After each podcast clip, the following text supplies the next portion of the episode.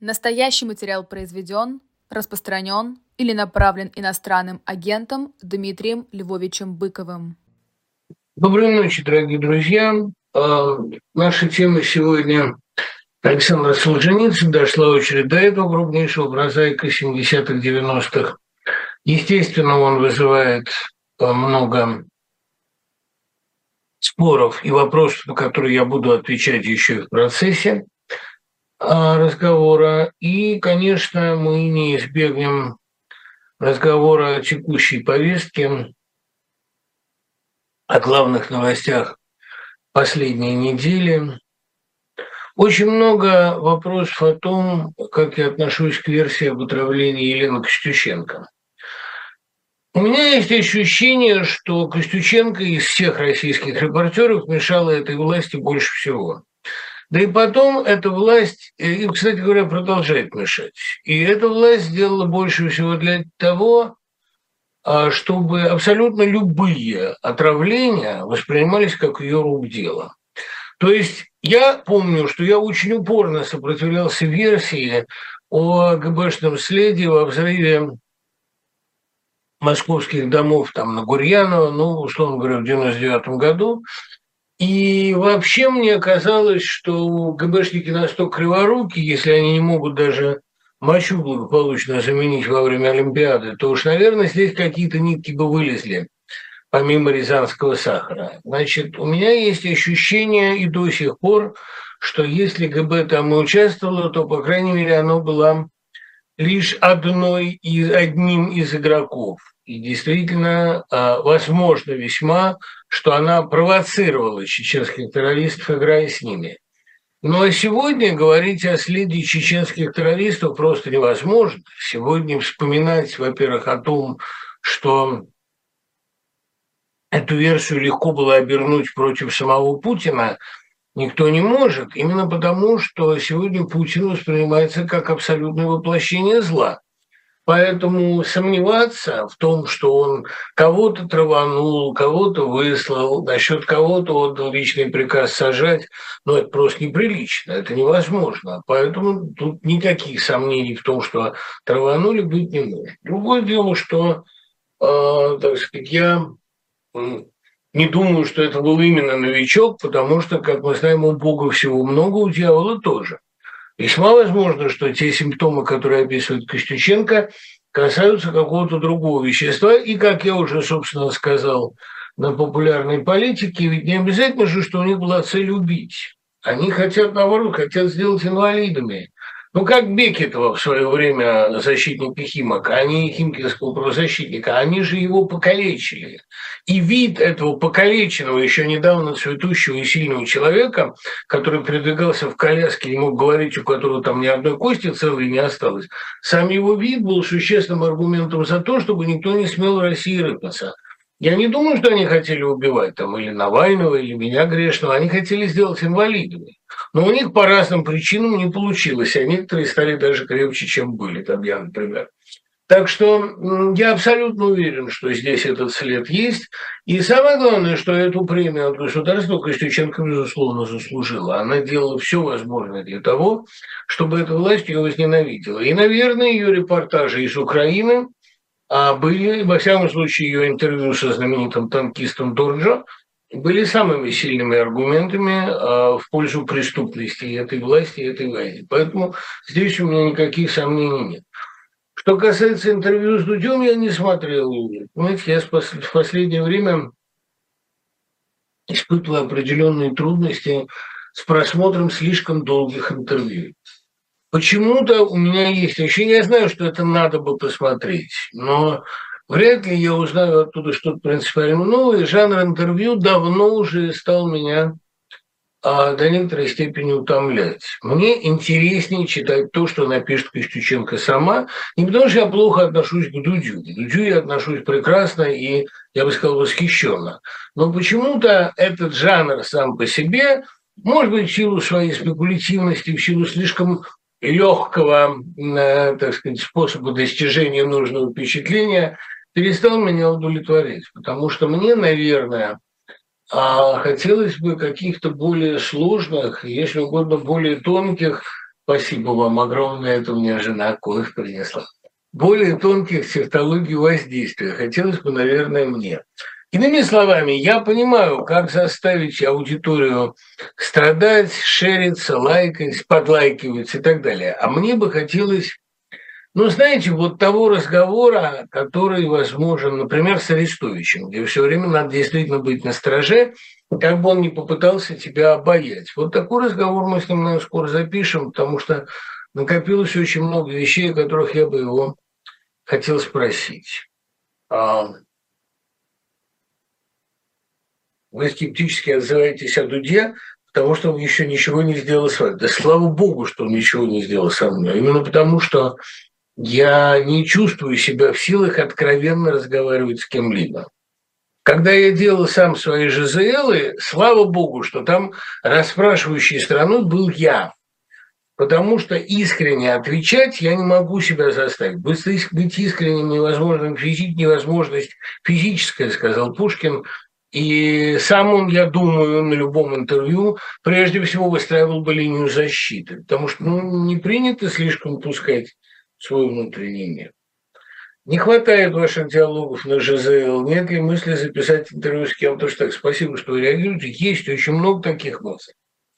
Есть очень много американских психологов, социологов, а нейропсихологов – это Катькина сфера интересов, с которыми я бы с удовольствием записал интервью. Ну, во-первых, это требует огромных усилий. Надо съемки организовывать, технику. У меня здесь этого нет. У меня, как видите, даже и э, техники никакой для наших эфиров не предусмотрено. Не потому, что я технический кретин, а потому, что у меня физически нет времени этим заниматься. Ну и потом это огромная работа по договариванию, устройству аудитории, выезду туда, потому что эти люди живут в Америке в разных местах. И я не очень понимаю, кому это смотреть, на какой платформе это размещать. Ну, может, разве что у себя на Патреоне, наверное. Но, в принципе, у меня очень много есть в Америке кандидатов на разговор, кандидатов, которых я бы хотел зазвать, условно говоря, в студию. Но боюсь, что нам придется это дело отложить до времени возвращения в наш родной переулок, где размещена родная прямая речь. А такой э, действительно в ту, в ту уютную лекционную аудиторию, где я большую часть своих лекций провел. Конечно, хотя жанр интервью, как я уже говорил, меня надоел давно, и у меня об этом была большая статья «Конец интервью» еще 15 лет назад, но остались люди, к которым у меня есть теоретические вопросы. К Запольскому, например, а, или там к Мюррееву, или к Стивену Кингу, с которым вполне реально, как выяснилось, договориться. Но э, нет платформы для этого разговора. И самое главное, мне кажется, что я сейчас могу принести больше пользы, сочиняя стихи или книжки, нежели занимаясь журналистикой. Мне кажется, что Господь вот создал мою личность, ситуацию, при которой для меня журналистики больше нет, создал ее для того, чтобы я все занимался каким-то более надежным делом, по крайней мере, более увлекательным. Сегодня день гибели Александра Вампилова. Расскажите о его творчестве, что у него лучшее. «Старший сын» – гениальная пьеса. «Старший сын» – очень хорошая пьеса, но гениальной я бы ее не назвал, именно потому, что она э, с этим идиллическим Сарафановым, она впадает в несколько несвойственную Вампилову сентиментальность такую. Ну, может быть, это Леонов так сыграл, потому что Сарафанова можно играть по-разному. А и Караченцев ему подыграл да, как бы на его идеальность. Мне кажется, что Вампилов силен не там, где у него жанровая драматургия, а там, где у него возникает новый жанр, да, э, трагическая такая мелодрама – на современном материале. Мне больше нравится у него прошлым летом в Чулимске. Она лучше всего написана. «Прощание в июне». А «Утиная охота» у меня к ней сложные отношения, потому что герой мне непонятен. Я не понимаю, что такое Зилов. А играть его секс-гигантом, как сыграл его Цыганов замечательно в последней экранизации, по Прошкина, это убедительно, но все-таки Зилов и не это играть его, каким его сыграл Даль в отпуске в сентябре, то есть полностью лишенным обаяния, разрушенным, желчным человеком, таким Печориным. И действительно Даль вынужден полностью был пригасить свое знаменитое обаяние, чтобы сыграть этого отвратительного, озлобленного типа. Э, тоже я его таким не воспринимаю. Я не понимаю, что такое сделать. Может быть, Янковский в полетах во сне на его больше всего на это похож. Но это загадочное произведение, и Утиная охота ясна мне не до конца. Вот официант Алик, он понятен. Мне понятен Зелень. А есть у меня, э, ну, там, провинциальные анекдоты, замечательные пьесы, кто бы спорил. Есть у меня много недопониманий феномена Вампилова. Потому что Вампилов был не глупее Распутина, уж точно не меньше одарен. Он понимал очень многое, но пьеса, понимаете, такая вещь, там авторских ремарок мало, и об авторском отношении к происходящему мы судить почти не можем. Поэтому Вампилов гораздо более амбивалентен. Но по его ранним рассказам, по его письмам, по воспоминаниям о нем, видно, что это был человек такого ума и такой внутренней боли, что ему в 70-х, требовавших приспособлений, просто не было места. Вот два почти одновременно погибших драматурга, сценарист Шпариков и драматург Вампилов – оба с предельной наглядностью показали, до какой степени уязвим в это время человек тонкий, чувствующий и не склонный к ломбовым решениям. Я думаю, что есть очень много общего между последним сценарием Шпаликова, а именно «Девочки Надей», и драматургией Вампирова. Вот это фигуры близкие как раз. Я, кстати говоря, не уверен, что гибель Вампилова не была в какой-то степени самоубийством. Может быть, она была подготовлена всей его а, жизнью, и эта катастрофа на Байкале с этой лодкой, может быть, в какой-то момент у него просто воли к жизни не хватило. Не знаю, это все очень субъективно, но Вампилову не было места. Он начинал входить в славу, но входил он в эту славу только для того, чтобы его немедленно начали на всех направлениях гнобить и запрещать. Кроме того, видите, он пытался реализоваться а в драматургии более или менее реалистически, хотя в провинциальных анекдотах есть уже попытки выйти в условное пространство.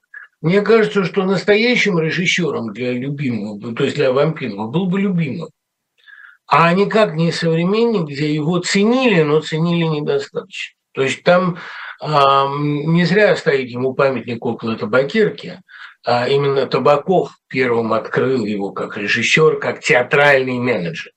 Но мне кажется, что э, Вампилов развивался в сторону театра абсурда. И в этом плане его единственным режиссером должен был стать Ван Любимов. Знаете почему? Потому что Любимов умел любить, простите за каламбур. Он умел требовательно растить своего автора. Он умел с этим автором работать. Как он из актеров вытаскивал из их максимум, так, я думаю, и в работе своей с Вампиловым он бы заставил его прыгнуть выше головы. А как он это бы делал? Наверное, самыми а, нечистоплотными и грубыми средствами, потому что все в диапазоне от Филатова до Смехова вспоминают, что Любимов невротизировал предельно унижал как только мог, но человек достигал своего максимума. Ну, что вы хотите? Вот я думаю, что Вампилов не нашел своего режиссера. Нашел бы его несколько позже. А... Какова судьба, сейчас трудно открыть, какова судьба книжных изданий, которые остались в России?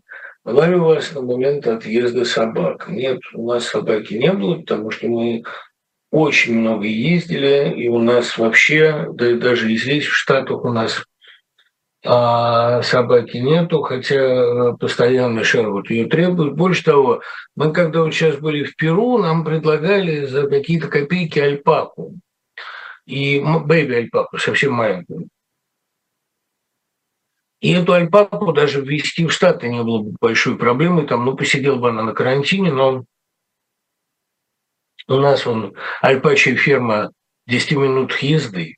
Но на самом деле не в 10. Это если те, кто пытается в России определить мое местоположение, я их немного вожу за нос. Но возить эту альпаку нам сказали, что э, бэби-альпака нуждается не просто в постоянном уходе, А с ней надо разговаривать, ее надо кормить, около нее надо постоянно торчать. А где нам торчать, когда мы ездим, а, как белка в колесе? Ну, вот там, с начала учебного года у меня несколько сократятся эти разъезды, но тоже в общем, не сильно. А в октябре я в Австралии, там мы будем снимать картину, вот уж там мы снимем, там мы будем снимать картину про идентификацию человека Саммертона и вообще про человека Саммертона. Большой такой документ, и не мы будем снимать, а меня пригласили поучаствовать. Для меня это честь, конечно, огромная, потому что э, история Тамамшута – это самая моя любимая история 20 века. А затем я собираюсь не очень, правда, надолго, но в Европу с некоторым европейским турне. Буду я в Канаде. Какая тут, простите, бэйби-альпака? Там нас ноги кормят, и это совершенно естественно, при том, что у меня есть постоянная работа. А в крайнем случае я какие-то лекции провожу по Zoom, и это большой проблем не вызывает. Но, а, к сожалению, собаку никак. Что касается книг, а, все они остались дома, включая все мои. Слава богу, они все размещены в интернете. Вот не зря я постоянно одобрял пиратство. И в случае чего я скачать что-то свое могу в любое время. Ну вот две выходят в сентябре новых. А что касается, ну здесь уже во Freedom Letters я новая книга стихов, вот этот новый Браунинг, куда я дописал, наконец, все необходимое. Ну вот и ВЗ, так называемый. Я думаю, что а, скоро выйдет и роман. Что касается, ну, роман еще надо дописать до идеала. Что касается книг, которые были у матери, все они остались у нее дома. И дома у нее живет чрезвычайно достойный человек, который поддерживает квартиру в живом состоянии. Так что, слава тебе, Господи, это все мне есть кому оставить. Да и на даче постоянно живет кто-то из моих учеников. То есть а мой дом не в запустении. Это, ну, он ждет, пока я приеду и начну насыщать его собственным бешеным ритмом. Так бы мне хотелось, во всяком случае. Допускаете ли вы, что никогда не вернетесь? Нет, не допускаю. Ну, то есть мы все должны быть готовы к тому, что на нас внезапно свалится кирпич, но кирпич сам по себе на голову никому не сваливается. Есть такой термин – это этернализация, когда вы какую-либо ситуацию считаете eternal, вечной. Я бы не хотел эту ситуацию считать вечной. Я России лучше думаю. Я совершенно не сомневаюсь в том, что ресентимент, ненависть, а убожество пустили в современной России чрезвычайно глубокие корни. Но есть такие сорняки, понимаете, которые легко выкорчевываются. Трудно выкорчевываются, скажем, ну, я по своей дачной жизни это знаю, а дикий щавель и сурепка. У них корни очень крепкие. Остальные, например, лебеда выдергиваются как, просто как не знаю, как, как пробка из шампанского. Поэтому очень многие люди в России, кстати, с огромным облегчением перейдут к нормальной жизни от этого постоянного а, запугивания и арабской гиперкомпенсации. То есть это, многие в России это ждут с таким же облегчением, а, как и западный мир. Смотрели ли вы сериал «Прослушка от HBO»? Нет, к сожалению. И я вообще сериал не смотрел. Фашизм у немцев был расовой идеологией с гонениями на евреев, а в России фашизм получается гендерный, особенно по ЛГБТ. Это остроумно, да. И тут же замечательный вопрос, можно ли эту войну со стороны России назвать империалистической. Нет, нельзя. А мне горько и трудно все это говорить, ведь, понимаете, вот сейчас, например, а, расторг Вильнюсский университет контракт с Андреем Десницким, великим библеистом, ну что там говорить, одним из самых серьезных библеистов в мире, из-за того, что у него в статье э, там, 12-летней давности а, сказано аннексия, а не оккупация. И он попытался посмотреть на эту оккупацию глазами тогдашних местных коммунистов, не оправдывая ее ни на секунду. Но, понимаете, ведь Беженцы из России, как любые беженцы, находятся сегодня в очень уязвимом положении, в очень слабой позиции. С ними каждый может сделать все, что угодно, пользуясь именно этой вседозволенностью. И это, по-моему, чудовищно. А я уже не говорю о том, что Десницкий один из самых последовательных борцов против нового российского фашизма. И если бы он не был таким борцом, ему бы никто не препятствовал остаться и делать карьеру в России. Наверное, люди, которые остались и делают карьеру там, сегодня чувствуют себя более уверенно. Хотя почему-то у меня есть подспудное ощущение, что они тоже там не очень хорошо себя чувствуют. Им нелегко, они знают, что их съедят. Но вернемся к проблеме империализма. Это не империалистическая война. Но если бы Россия вела себя в этой войне как империя, то есть могла бы предложить хоть какой-то образ жизни, но посмотрите, что она приносит в Донецк и Луганск. Посмотрите, как выглядит русский мир, принесенный на территорию. Она размахивала Донецком и Луганском долгое время как предлогом для агрессии, после чего, придя туда, немедленно погнала этих людей на мобилизацию и отняла у них любые права. Думаю, собственно, никаких прав давно уже не было. Русский мир, куда бы он ни пришел, он приносит нищету, разорение, бесправие полное – и абсолютное пренебрежение к человеческой жизни. С такими вещами империю не строят. Империя, вот об этом правильно совершенно написал, на мой взгляд, самый интересный сегодня российский антрополог Роман Шамолин, написал совершенно верно. Империя прежде всего космополитична. Нет ничего более далекого от космополитизма, чем сегодняшнее российское государство. Вот прав Пастухов, я очень часто с ним соглашаюсь, Украина оказалась в плохое время в плохом месте. Вот и все. In the wrong time, in the wrong place. Потому что России нужна не Украина, России нужна война. Нужно состояние войны. Россия пыталась, кстати говоря, поджечь всех соседей по периметру и накануне Второй мировой. То Халхингол, то Испания, то Финляндия где угодно мировой пожар раздуть, потому что без войны, без внешней экспансии такое государство не живет. Государство, которое нуждается в постоянном запугивании своего населения. Ведь прав абсолютно Александр Эткин, я всегда ссылаюсь на авторитеты, потому что я не слишком уверен в себе. Прав Александр Эткин, говоря, что Россия была колонизатором прежде всего по отношению к собственному населению, так как она расхищала собственные недра, так как она угнетала собственное население, не угнетают ни никаких туземцев. Это на самом деле была страшная колонизация собственной территории с самого начала. И каких бы ужасов не творила Россия а в сопредельных республиках, то, что она делала в Поволжье со своими, те волны голода в Поволжье, которые она переживала в 30-е годы, простите, но это э, вполне сопоставимо. Никаких абсолютно преимуществ у российского населения в России не было. Ничего себе колонизаторы. И правильно совершенно говорил один крупный театровед, не хочу его лишний раз подставлять, говоря о том, что в России потому и уживались так мирно, например, ислам и православие, что они испытывали абсолютно равный гнет.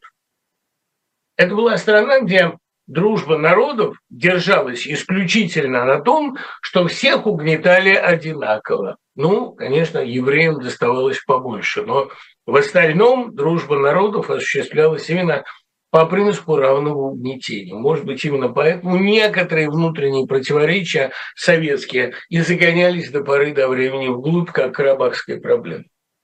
Если говорить о сегодняшнем состоянии, то ни о какой колонизации, ни о какой имперскости в случае России не может идти речи, именно потому, что Россия все время позиционирует себя как бедная. Посмотрите, ну вот там в том же учебнике Мединского и компании, а просто Мединский заметнее, но там на самом деле еще и Туркунов, и третий вот этот академик совсем уже пожилой, но я старость уважаю, не буду лишний раз его а, пинать в эфире. Это же все, понимаете, эм, держится на идее бедной, доброй, обманутой России. Мы самые добрые, самые бедные, самые лучшие, поэтому сейчас мы вас всех убьем. Нас все обманывали. Запад постоянно нас обманывал и хотел расчленить. Вообще мы жертва всех амбиций. У нас Европа отнимала наши изобретения, наших детей, наших женщин. Простите, но из такой позиции империалистическое завоевание, колонизация – не осуществляется. Империя – это когда не вы самые бедные, а это когда вы самые завидные, когда весь мир завидует вам и хочет быть как вы, хочет вам э, влиться в любом случае в вас. Да? Империи, признаками империи обладает сегодняшний Китай, признаками империи обладает сегодняшняя Америка но ни малейшей а, имперской привлекательности и, главное, ни малейшей имперской экспансии сегодня в России нет. Но это, понимаете, как в классическом анекдоте внучка декабристов спрашивает в 2019 году, что там за беспорядки. Говорит, да это они хотят, чтобы не было богатых. Странно, мой дед хотел, чтобы не было бедных. Так вот и Россия, вместо того, чтобы сделать всех процветающими, она хочет сделать всем несчастными. Всех. Чтобы все жили не лучше, чем она. И вот это трагедия настоящая. Неужели вы думаете, что такая позиция может быть хоть для кого-то привлекательной? Вот это стремление в Россию, оно очень ослабло и в областях так называемого русского мира, уже и в Донецке чрезвычайно многие жалеют о том, что на свою голову призвали русский мир. А уж желание входить туда со стороны прочих бывших республик не наблюдается и близко. Поэтому это не империя, это не колониальная война, и не надо всех русских под это дело обзывать имперцами, потому что это не имперство. Империя пытается себя распространить, себя размазать. Империя пытается привнести свои ценности. При отсутствии ценностей, что вы собираетесь привносить, что вы собираетесь делать с завоеванными территориями и на завоеванных территориях. То есть э, насаждать там э, уличные сортиры, ну давайте, но я ничего не думаю, что это многих способно привлечь. А насаждать там идеологию, что вы считаетесь должником до тех пор, пока не отдали родине жизнь, а все остальное вы все время должны, пока вы не умерли и не вошли в идеальное состояние. Ну, ребят, ну о какой привлекательности, о какой заразительности этого образа жизни можно говорить? Понимаете, вот существенное доказательство того, что в России не очень хорошо – Обычно все представители диаспоры очень дружелюбны, очень солидарны. А русский русского, увидев за границей, испытывает, как правило, отвращение. Страшное чувство – это то, что здесь делают. Это объясняется очень просто как вышедшие из тюрьмы.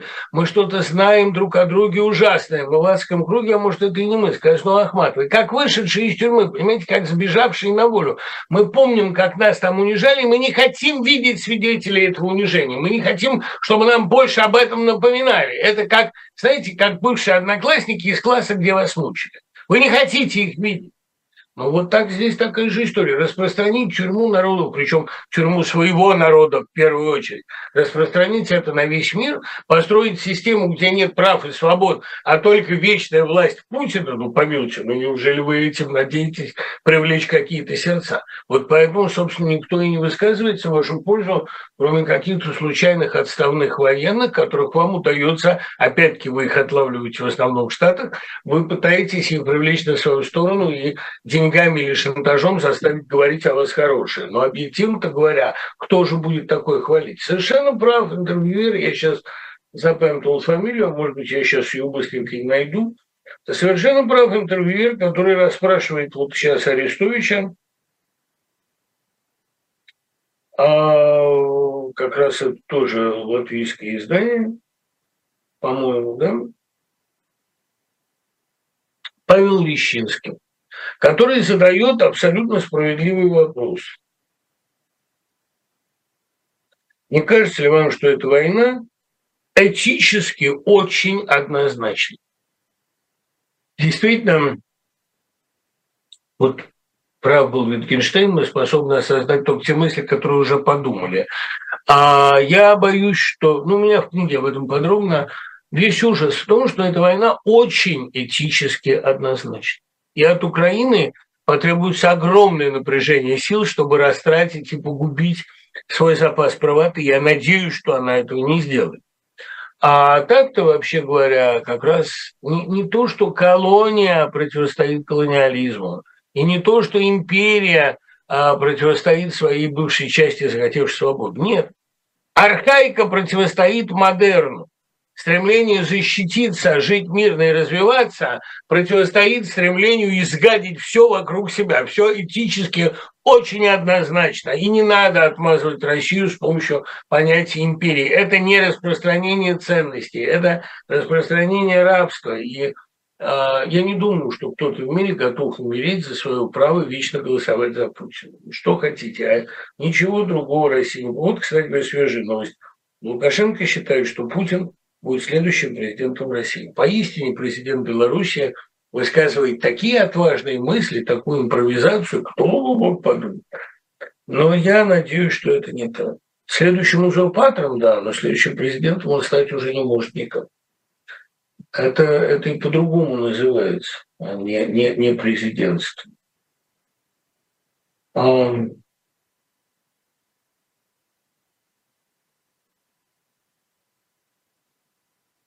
Но кажется ли вам, что басня Крылова «Волк и ягненок» очень точно отражает отношения между Россией и Украиной? Нет.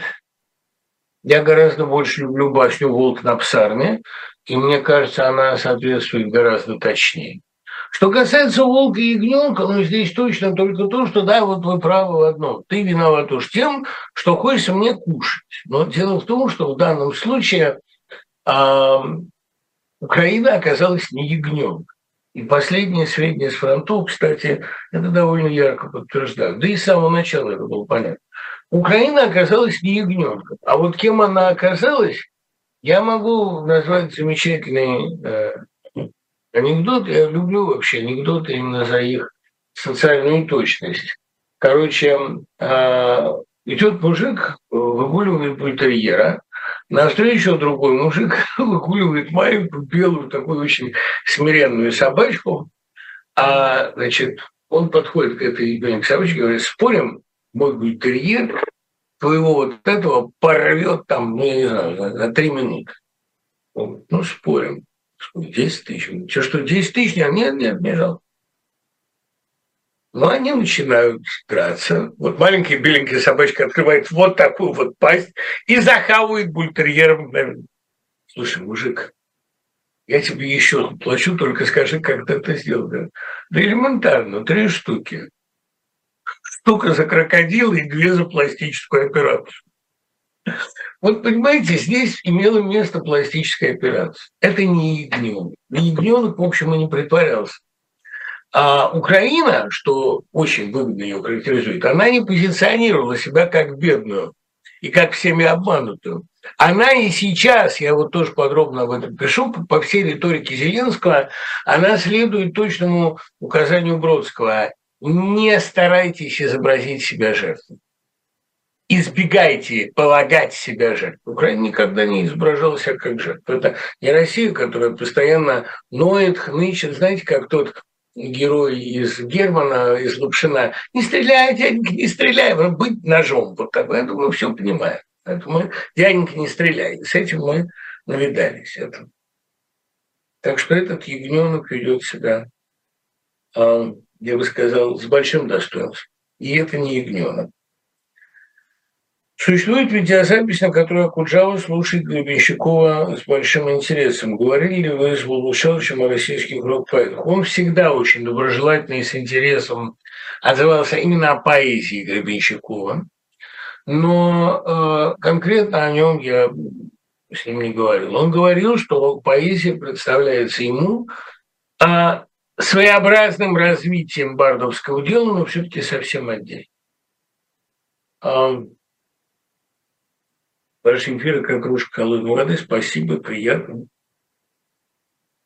Как по-вашему, вопрос по Диченкам, Торпа город украинский или российский? Ну, если брать Торпу как место а, действия а, Вита Ностра и двух продолжений, там работать над ошибками, а Вита Ностра – это происходит в условном пространстве.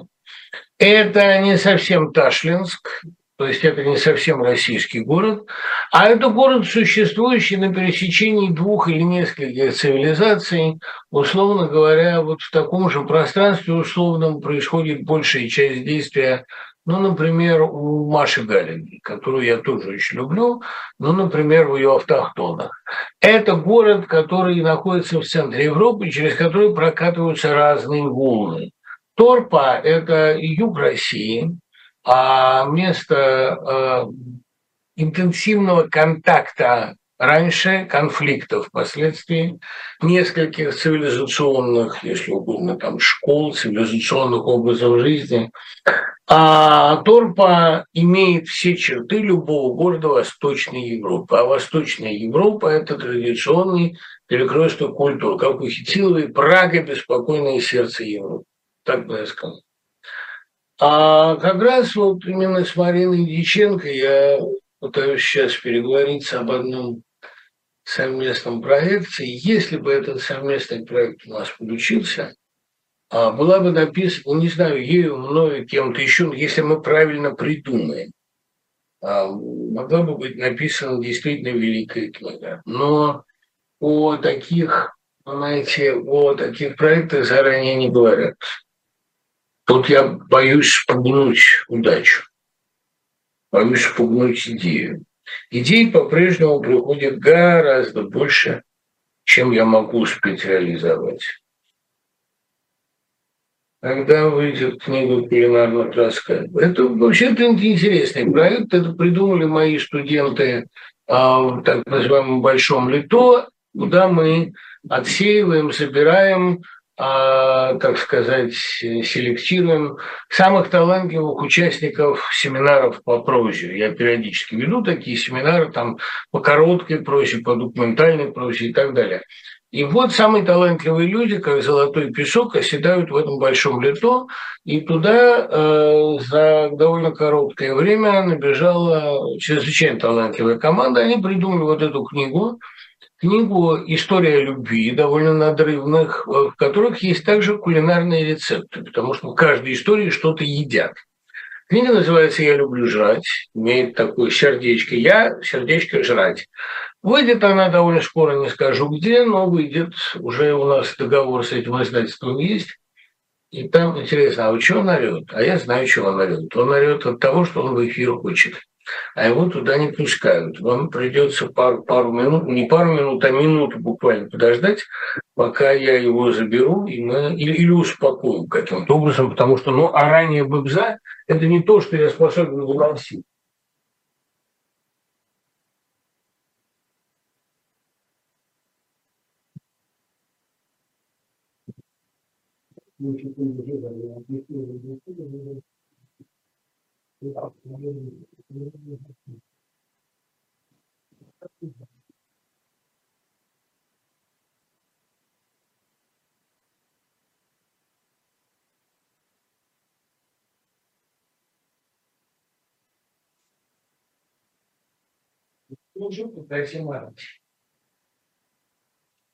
Вот.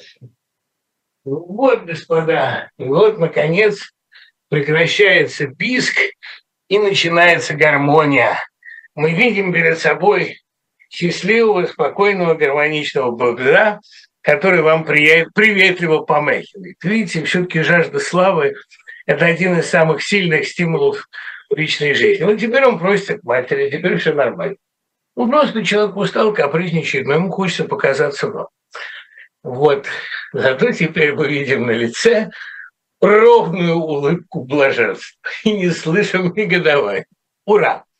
Так вот, продолжая разговор об этой книге кулинарных рассказов, мы ее написали, я туда написал. Там каждый описывает свою главную любовную историю и главное блюдо в этой истории. Ну, там всякие салаты, там первый, второй, третий. Вот 33 рассказа набрали. Потому что, понимаете, для меня писатель определяются умением описывать еду и секс. Пластику. Вот умением дать это ощущение тактильное, там, если хотите, или вкусовое. А как помните в знаменитом этом упражнении, какие фразы одинаково уместны за столом и в постели. Не буду вам их приводить, хотя некоторые там у меня есть фавориты, типа «быстро поднятые не считаются упавшим» и так далее. Ну вот такая серия эротических кулинарных историй, написанная без преувеличения лучшими молодыми писателями современной России. Не только России, там очень много и релакантов, отъезжантов. Ужасное слово релакант, что, что-то в нем есть от слаканта. Ну вот, и э, такие, такие рассказики отчасти аппетитные, отчасти очень неаппетитные. А я думаю, что это выйдет в октябре. Ну, мы ее сейчас собрали. Сейчас мы ее коллективными усилиями редактируем, потому что там, там очень хорошая команда. Вот я отдыхаю душой с этой командой, работая. Никого не буду называть по именам, чтобы не будить, так сказать, ревность, хотя некоторая невротизация, наверное, была бы уместна. Средний их возраст от 20 до 35. Это молодая литература, но так еще не перебродившая, но очень профессиональная. А выйдет у них два сборника сейчас. Один они издают сами, это их проза малая, то, собственно, те рассказы, которые мы учились писать на семинаре. А вторая, вот это вот «Я люблю жрать». Заказы, наверное, принимаются. Я не знаю, если вы хотите эту книгу, то можно написать мне и ее получить. В одном из эфиров вы сказали, что архипелагу не обязательно будет в школьной программе, но в свете искажения истории не будет ли это полезно как историческое произведение, основанное на реальных событиях? Дим, а это будет очень полезно. Но школьная программа – это такая вещь, которая способна отбить у школьников вкус даже к мастеру Маргарите. Если мастер Маргарита станет программным произведением, обязательным для чтения. Я бы наоборот, понимаете, наоборот запретил бы архипелаг как можно скорее, именно потому, что в России есть огромная традиция чтения смысла. Поясняю. Ну, я не буду в очередной раз напоминать этот анекдот, что чтобы школьник прочитал «Войну и мир», что надо сделать, а именно дать на бледном ксероксе на одну ночь. Я же помню, ребят, как я все это читал. Я помню, как мне давали архипелаг ГУЛАГ. Мне было 15 лет. Давал мне это один очень продвинутый очень умный, совершенно бесстрашный одноклассник. Я очень хорошо помню, как я читал «Один день Ивана Денисовича» у Слепаковой на кухне, потому что у Слепаковой хранился далеко зажатый другими изданиями этот номер «Новый мир». Вспоминаю, как Валерий Георгиевич Попов – в мой первый же визит к нему, а я говорю, а я ну, читал только «Любовь к электричеству». Как? И тут же был извлечен сборник «Жаль, что не было с нами». Мне была сунута в руки победа. Пока вы этого не читали, с вами не о чем говорить. Аксенов был лучший из нас. Вообще общение, надо сказать, с Поповым, со Слепаковым мне во многом заменяло тогда университеты. Вот это, ну и с матерью, само собой, поскольку она тоже на всем этом росла и воспитывалась. Если архипелаг ГУЛАГ будут давать на одну ночь, книгу прочтут. Если его будут навязывать в школьной программе, это же огромное произведение, это шесть томов, понимаете, которые сейчас уложены в два, но это, это две тысячи страниц. Для того, чтобы это прочесть, а это невероятным напряжением сил за пять лет написано, представить, все это время он писал эти другие вещи. Невозможно себе представить, чтобы человек в этом укрывище на полуподпольном положении, имея под рукой материал только из 300 зэковских писем, так гениально систематизировал, так собрал всю историю русской пенитенциарной системы, начиная с царской каторги и кончая каторгой Андроповской. Это э, чудо. Потому что так может действовать только человек невероятно мотивированный. Архипелаг ГУЛАГ даже просто, я помню, Юрасов об этом писал, даже просто чтение этой книги, даже просто прикосновение к языку и стилю этой книги, невероятно темпераментному, экономному, сжатому, оно способно оставить впечатление мощи. От него можно подзаряжаться от этой книги, как от батареи. Но для того, чтобы эта подзарядка происходила, эта книга должна быть э, твердимой наизусть и списываться тайной украдкой. Никакой школьной программы. Наоборот, нам есть Наталья Дмитриевна, человек, кстати, очень не глупый и дальновидный, и не глупый здесь мягко сказано, человек просто большого ума. Я бы на ее месте, конечно, инициировал запрет на эту книгу давно. Не является ли архипелаг ГУЛАГ инструкцией или руководством к действию для нового поколения серых плащей и шляп? Нет. Он является руководством к действию для нас с вами, для потенциальных жертв серых плащей и шляп. Это и руководство, как вести себя на допросе, это и руководство, как вести себя в тюрьме, а, хотя Шаламов в этом плане, я думаю, более полезен, и это руководство, как не попадать в тюрьму. Бог даст, э, вас это, например, не коснется. Это руководство к сопротивлению. Понимаете, вот дух резистенции, он заложен в Солженицыне. Солженицын – это абсолютно непокорный человек. И все его пресловутое вождистское самомнение, оно для того, чтобы надежнее сопротивляться. Человек, который себя ненавидит, к сопротивлению меньше способен. Надо чувствовать, что тебя ведут, что за тобой стоит сила огромная. И поэтому, конечно, Солженицын, он из борцов, а борцы, ребята, они не самые приятные люди на свете. Но он борец, настоящий борец. И вы думаете, я не вижу в его поведении этических двусмысленностей? Вижу очень много. Но этому теленку удалось свалить свой дуб. Конечно, дуб падал по объективным причинам, но для того, чтобы он рухнул, или, по крайней мере, чтобы рухнул его международный авторитет, Солженицын делал больше, чем кто бы то ни было. Он вообще чисто как автор, если подходить к нему без предвзятости, он обаятельная фигура. Не говоря уже о том, что архипелаг ГУЛАГ написан от лица коллективного «мы», а вовсе не от лица а, одинокого героического «я». Он все время говорит от лица огромной толпы зэков. Он, как Светлана Алексеевич говорит, во время работы над этой книгой я слышал хор, диктовавший мне. Он говорит, как один из многих, один из миллионов. А я думаю, что а если брать масштаб Земли, то как один из миллиардов жертв пенитенциарной системы. Я думаю, что главной задачей человечества в 21 веке является избавление от двух вещей. От национализма, который приносит больше всего вреда, и от тюрем, которые вместо исправления губят. Вместо тюрем должно появиться что-то другое. Что это будет, я пока не знаю.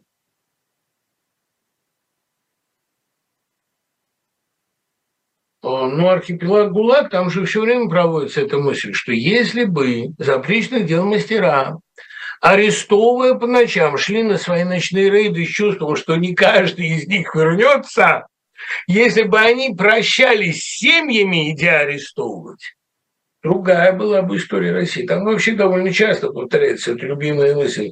Другая была бы история России. Можно ли избежать работы, а, если это контракт с дьяволом? Ну, я понимаю, что здесь имеется в виду истребитель. Контракт э, действительно на работу находится в руках дьявола, находится в руках государства. Но правда заключается в том, чтобы создавать сеть, если вы читали «Истребитель», надо создавать сеть людей, которые не участвуют в дьявольских этих играх, но при этом занимаются профессиональной реализацией. Вот это та сеть, которую в романе создают Кондратьев, уже Кондратюк. Для меня а, было бы счастьем, я, кстати, в этом очень долго участвовал, создавать альтернативную сеть просвещения в России, в том же лектории. Мы читали лекции не потому, что мы хотели непременно вот всю Россию там засеять плодами своих трудов. Нет, мы создавали альтернативную систему обучения, альтернативную школьную программу. Это сеть. И когда я создаю сеть своих литобъединений или сеть своих лекториев, я продолжаю выращивать альтернативу официозу. Ну, то есть это не подполье или это не совсем подполье. Это возможность не работать на дьявола и при этом работать по профессии. Так бы я наверное, сказал. Конечно, сейчас единственные люди, которые обречены работать на дьявола, это специалисты обороны. А физики, работающие над вооружением. Ну и у них должны быть какие-то альтернативные варианты. Я думаю, что в этом плане а, «Истребитель» довольно полезная книжка. Так мне хочется думать.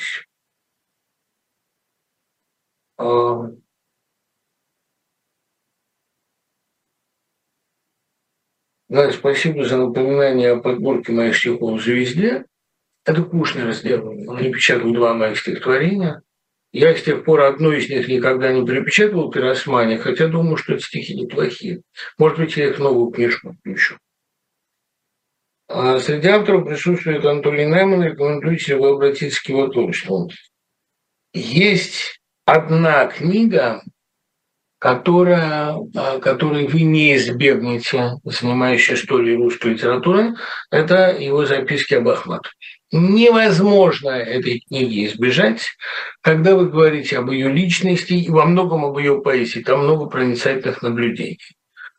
Из его стихов я, наверное, вслед за Слепаковой выше всего ценю поэму «Сентиментальный марш», а из э, прозы я не знаю, к чему обратиться, потому что а, были талантливые произведения, но эти произведения, к сожалению, не, так сказать, ну, ну, ну они не вызывают у меня горячего интереса, скажем так. А при этом, сейчас я отвечу на звонок. Подожди секунду, я из эфира выйду, то есть не секунду, а час, ладно? Спасибо большое, спасибо.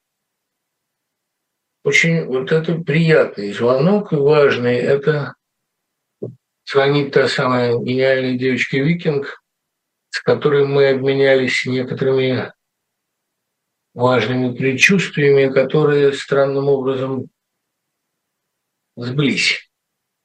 Я очень рад, что викинговская интуиция не обманывает никогда. Вот приятно иметь рядом человека столь тонко чувствующего окружающую реальность. Да, так вот, возвращаясь к проблеме творчества Наймана. А, я, как бы сказать, не люблю его лирического героя в его прозе. Но я ценю, безусловно, его остроумие, его глубокие познания и изящество, которое было во всем, что он делал. А вот э, записки об Ахматовой, они продиктованы уж никак не желанием позировать рядом с ней. Видите, какая. Вот некоторые говорят, что он там себя уравнивает с ней, и что это вообще э, записки, написанные как бы с равной позиции. Нет. Конечно, нет. Но очень важно понимать одно. Он был человеком из ее контекста. Она могла с ним говорить как с равным, она могла с ним чувствовать себя молодой. Он был как бы человек оттуда, прекрасно знавший Серебряный век, знавший этих людей. С ним можно было говорить как со своим. Вот э, это, наверное, ценят наши учителя в нас, видя не только желание учиться, а некоторую насмотренность, значительность и так далее. А ну вот Кушнер, я понимаю, например, что Кушнеру со мной не может быть особо интересно. Он все знает о поэзии. А все знание о стихах в руках пяти-шести, но может десяти людей на этом свете. Вот мафия. И я в подпольном комитете как будто состою, Господь меня прости. Он как будто состоит в подпольном комитете. И ему вроде бы не о чем э, говорить с э, нами совсем. Но ощущение среды, некоторые имена, которыми он может переброситься, ведь нас не так много людей, которые знают эти имена. Не надо думать, что ему приятно общаться со мной. Ему приятно общаться с тем культурным массивом, которым я тоже обладаю и который для него родная среда, бунус, из которого он вырос. Равным образом и для Ахматовой Найман был человеком просто в силу своей порядочности, воспитанности, тех или иных манер, даже манер, человеком, способным поддержать разговор о Серебряном веке, о том, как правильно ботин, ботинка или ботинок, о том, как читать такую-то строчку блока, о том, как трактовать такой-то поступок моде, Модельяне. Он был способен поддержать общение с ней. В этом плане он был ей невероятно дорог. А там была ли там какая-то любовная ситуация, не была ли? Я думаю, что там была ситуация гораздо более насущная, ситуация общения для человека, вроде Ахматовой, которому не с кем было говорить. Ведь вы вообразите себе степень ее литературного и человеческого одиночества. Ахматова э, чужих мужей, да, подруга и многие безутешная вдова, Женщина, которая похоронила всех, кого любила, начиная с Комаровского и Недоброво и заканчивая Пуниным. Женщина, которая пережила всех современников и которой физически не с кем разговаривать, потому что одни уехали и там превратились, бог знает во что, какие-то старики неузнаваемые. Другие а, сломались здесь, и последнюю подругу она потеряла, Срезневскую, которая сказала, почти не может быть, ведь ты была всегда. Как быть человеку, которому не с кем разговаривать? Для него, конечно, Найман становится драгоценным собеседником, каким был Давид Самойлов для Лидии Чуковской, невзирая на а, там, большую разницу в возрасте, скажем так. Это же э, страшное дело, когда, а, когда у тебя контекста не осталось. Это мое счастье великое, что я окружен учениками, с которыми мне есть о чем говорить, которые такие же фрики, как и я, больные, двинутые на литературе, и мы, слава тебе, Господи, там один раз в неделю собираемся с Лито, один раз с моими э, сегодняшними здешними студентами. У меня есть этот круг, с которым я могу там, я не знаю, поделиться замыслами, пожаловаться на одиночество, там, вспомнить мать, ну, какие-то вещи могу с ними сделать, потому что они говорят на моем языке. А у Ахматовой все вокруг говорили на том языке, который был ей принципиально непонятен. И, конечно, Найман сыграл огромную роль в ее И это чтение записка об Анне Ахматовой или о Анне, как он сам говорил, что не возникало бани, это, э, да, чрезвычайно полезное чтение. Полезно. Вообще надо уметь общаться с великими стариками, потому что кроме них никто вам не вернет чувство истории. А если мне предлагают помощь, в которой я не нуждаюсь, как вежливо поблагодарить или проигнорировать и ничего да не ответить? Саш, ты нет такой помощи, в которой вы не нуждаетесь. Всякая помощь нужна, всякая информация полезна. А я думаю, надо воспользоваться. Господь ничего не посылает просто так. Были работы, задачи, от которых мне очень хотелось отказаться. Причем за них и не платили ничего практически. Но я не отказывался и получал какие-то бесконечно полезные. Вот, кстати, если уж, так сказать, вспоминать о том, как Господь подбрасывает какие-то вещи. Я очень добивался в начале пандемии, чтобы меня взяли волонтером разносить продукты. А меня не брали, потому что я старше 50 лет, а старше 50 уже был. А старше 50 никого не брали. Потребовалось нажать на все педали, потребовалось позвонить Рошалю, с которым я периодически делал интервью, в общем, всегда был избалован его очень добрым отношением. Рошаль где-то что-то нажал, куда-то что-то позвонил, и меня, значит, взяли развозить продукты пенсионерам. И один пенсионер очень долго выяснял со мной отношения из-за того, что я взял не ту колбасу. Я взял более дорогую колбасу, чем та, к которой он привык. И вот эта разница там в какие-то рубли, она его очень обидела. Но постепенно мы разговорились. И он оказался летчиком-испытателем. А я писал истребителя. А он э, знал Кокенаки, он половину знал, ну, пусть не тех героев, но он знал, по крайней мере, и конструкторов, и конструктивные особенности. Короче, это оказался, вот этот скандальный персонаж, оказался необычайно полезный старик. Ему было под 90. А, не знаю, жив ли, надеюсь, жив. Но я несколько раз к нему ходил, он был таким кладезем, он столько мне сообщил байт, который вот как изюм в результате утыкали истребителя. Это было жутко интересно. И я, а, в общем, честно говоря, понял, зачем я так рвался в волонтер. К сожалению, очень, очень много в жизни лишнего опыта, но есть опыт, который кажется лишним, а потом может каким-то странным образом пригодиться. Поэтому не отказывайте от помощи, может быть, вы в ней мучительно нуждаетесь. А, как вы боретесь с ботами в Телеграме? Никак не борюсь пальцем. Одно нажатие пальца, и бот исчезает. Последние несколько лет англоязычные авторы все чаще используют грамматическое настоящее время изложении событий. Я с трудом воспринимаю такие тексты. Это мода, эволюция или что другое. Ну, это начали еще, это началось с Этала Кальвина, по-моему. Некоторые используют даже и второе лицо, то есть прямое обращение к читателю, как было, например, у Руслана Киреева, победителя, там, ты идешь туда, ты делаешь что-то, такая возникает интерактивность с читателями. Черт не знает, я считаю, что писать в настоящем времени – это хороший способ достичь эффекта присутствия, создать репортерское такое чувство. Вот Бруштейн писал в настоящем времени, у него в настоящем времени написано «Дорога уходит вдаль». Я иду, я говорю, папа наклоняется ко мне и так далее. То есть это, ну, у Бруштейна вообще очень горячая книга, ведь очень непосредственная. Она основана вся на таком колоссальном о родстве с читателем. Да и вообще она была человек очень заводной до своих почти 90. Поэтому я э, очень э, рекомендую прибегать к настоящему времени. Другое дело прибегать ко второму лицу, а писать от первого, кстати, я так и не научился, потому что я, э, ну, еще раз говорю, я не умею искренне говорить о себе. Я, о другом я могу сказать все, что угодно. А, Вот интересный вопрос. Я услышал вашу ситуацию, ваши фразы ситуации на фронтах.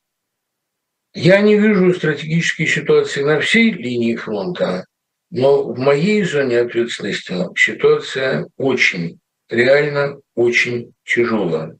Я не вижу на сегодняшний день, очень хочу ошибиться, условий для прорыва российской обороны.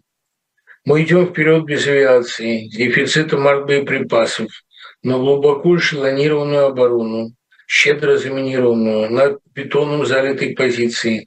Я слышу о незначительном метровом движении, но мы стоим в обороне. Я настроен очень пессимистически и очень хотел бы набраться оптимизма.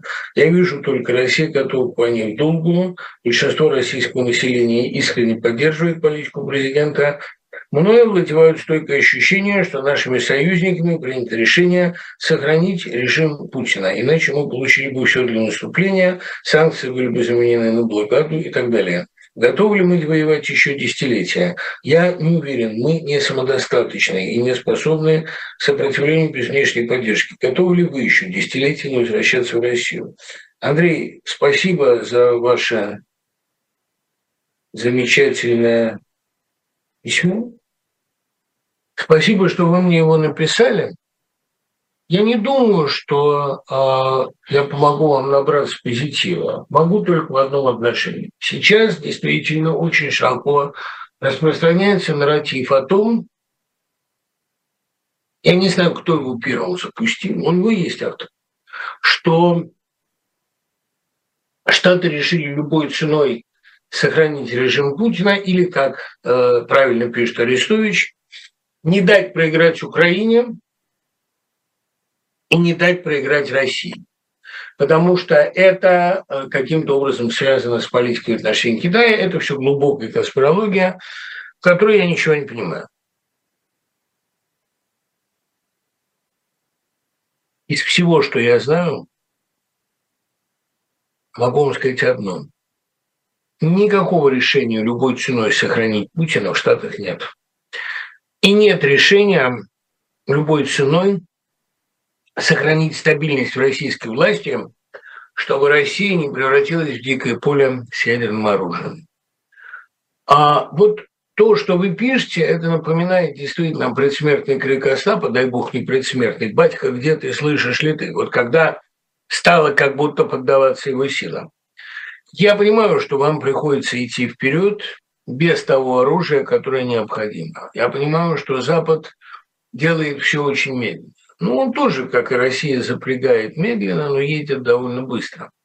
Я не обещаю вам, что вы наберете позитива, но никакого решения, никакого желания сохранить Путина, никакого стремления любой ценой не дать Украине победить на Западе нет. Я говорю со многими. И это не обязательно люди, принимающие решения, но это люди голосующие. А голосование многое решает в Америке. И на Западе в том числе. А я не буду вам напоминать, что самая темная ночь бывает перед рассветом, но вот это ощущение что вы наткнулись на железобетонную стену, это ощущение понятно, естественно, и это ощущение обманчиво. Обманчиво, потому что, как всегда, эта стена гнилая. Я говорю не об обороне, а о настроениях российского общества. Я, кстати говоря, допускаю, что после прилета дронов многие в России, по крайней мере в Москве, получили своего рода мотивацию. Как они смеют сопротивляться, так устроим же им Отечественную войну и, в общем, покажем им, что такое битва за Отечество. Но и количество людей, которые прозревают, тоже довольно велико. Да, сегодня российская армия исполнена желание или там стремление оборонять удержанные территории до конца. Так будет не всегда. И я могу сказать только одно, что осень принесет огромные перемены на эту территорию. Я понимаю, что минные поля и глубоко эшелонированная оборона – это не та вещь, которая легко продлевает все. Но Запад полон решимости а не дать Украине не только проиграть, а не дать ей уступить. То, что вы зависите от Запада в огромной степени, ну, об этом говорят ведь все украинские политики. Но почему не понять, почему не представить, что Украина и воюет за весь Запад? Она оказалась, да, против своей воли, форпостом западной цивилизации в этой войне. И уж, конечно, ни малейшего желания спустить ситуацию на тормозах и оставить Украину без территории в ситуации социального уважения, унижения нету. Иначе бы Зеленского не принимали везде как героя. Я, кстати говоря, понимаю, в сколь трудном, в сколь мучительном положении сейчас находится Зеленский. Но он-то, в отличие от многих, прекрасно понимает, никаких территориальных уступок здесь быть не может. России не нужны территории, она не знает, что делать со своими. Не территории являются объектом спора. России нужна вечная война. Если на этом месте не будет Украины, будет любая другая страна, Польша будет. Вопрос весь в том, когда мир окончательно это осознает. Когда мир осознает, что без войны этот режим не живет. И дальнейшее существование этого режима – это, простите за выражение, экзистенциальная угроза миру. Не говоря уже о том, что это угроза всему российскому населению, потому что количество, темп посадок, зверство этих посадок уже начинают превосходить сталинский критерий. Это, на мой взгляд, довольно ужасно. Андрей, спасибо вам за откровенность и за письмо.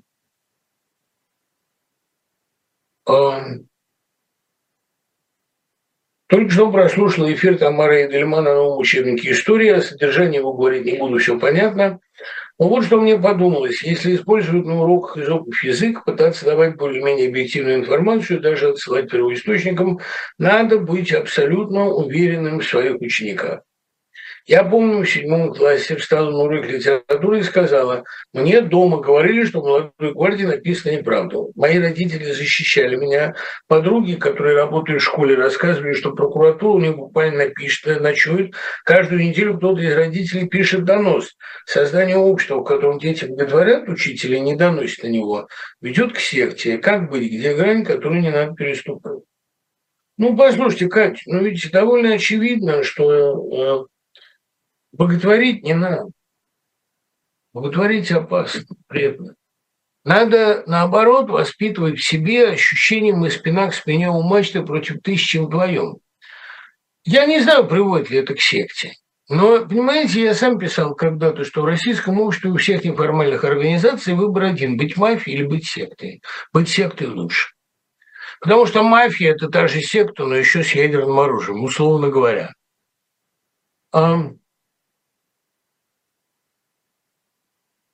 Да, если дети вынуждены защищать учителя, то велик шанс превращения класса в секту. Но видите, если учитель правильно себя в классе поставит, если он создаст атмосферу доверия, есть шанс, что на него не, не донесут. Есть шанс, что рука дрогнет у школьника, донос писать. Могу сказать, в каких ситуациях она дрогнет. Если этот учитель является гарантией того, что на уроке легко и интересно, а не трудно, скучно и напряжно, этого учителя не сдадут. Потому что в его сдаче ни один карьерист не будет заинтересован. Да и потом, понимаете, всегда же известно, кто донес. Доносчика затравят, ему не будет легко в этой ситуации. Я против травли, но иногда донос порождает ситуацию заслуженной травли. Доносчику первый кнут. Изменилось ли ваше восприятие войны и мира после начала войны? Нет. Наоборот, я увидел, чем отличается война народная от войны антинародной. То, что делает сегодня Россия, это то, что попытался делать Ростовщин, э, Ростовщин когда убивал Верещагин. Вот это натравливание «Бейте, ребята, он сдал Москву!» Вот это натравливание. Ростовчин не является в этом романе сколько-нибудь позитивным персонажем. Не вызывает у автора никаких симпатий и у читателя. А народной войны нету, потому что Пьер Безухов, окажись он на этой войне, очень быстро смекнул бы, какое дело он защищает. Но мало Пьеров, понимаете, истребляли довольно долго. В этом, в этом большая беда современной России.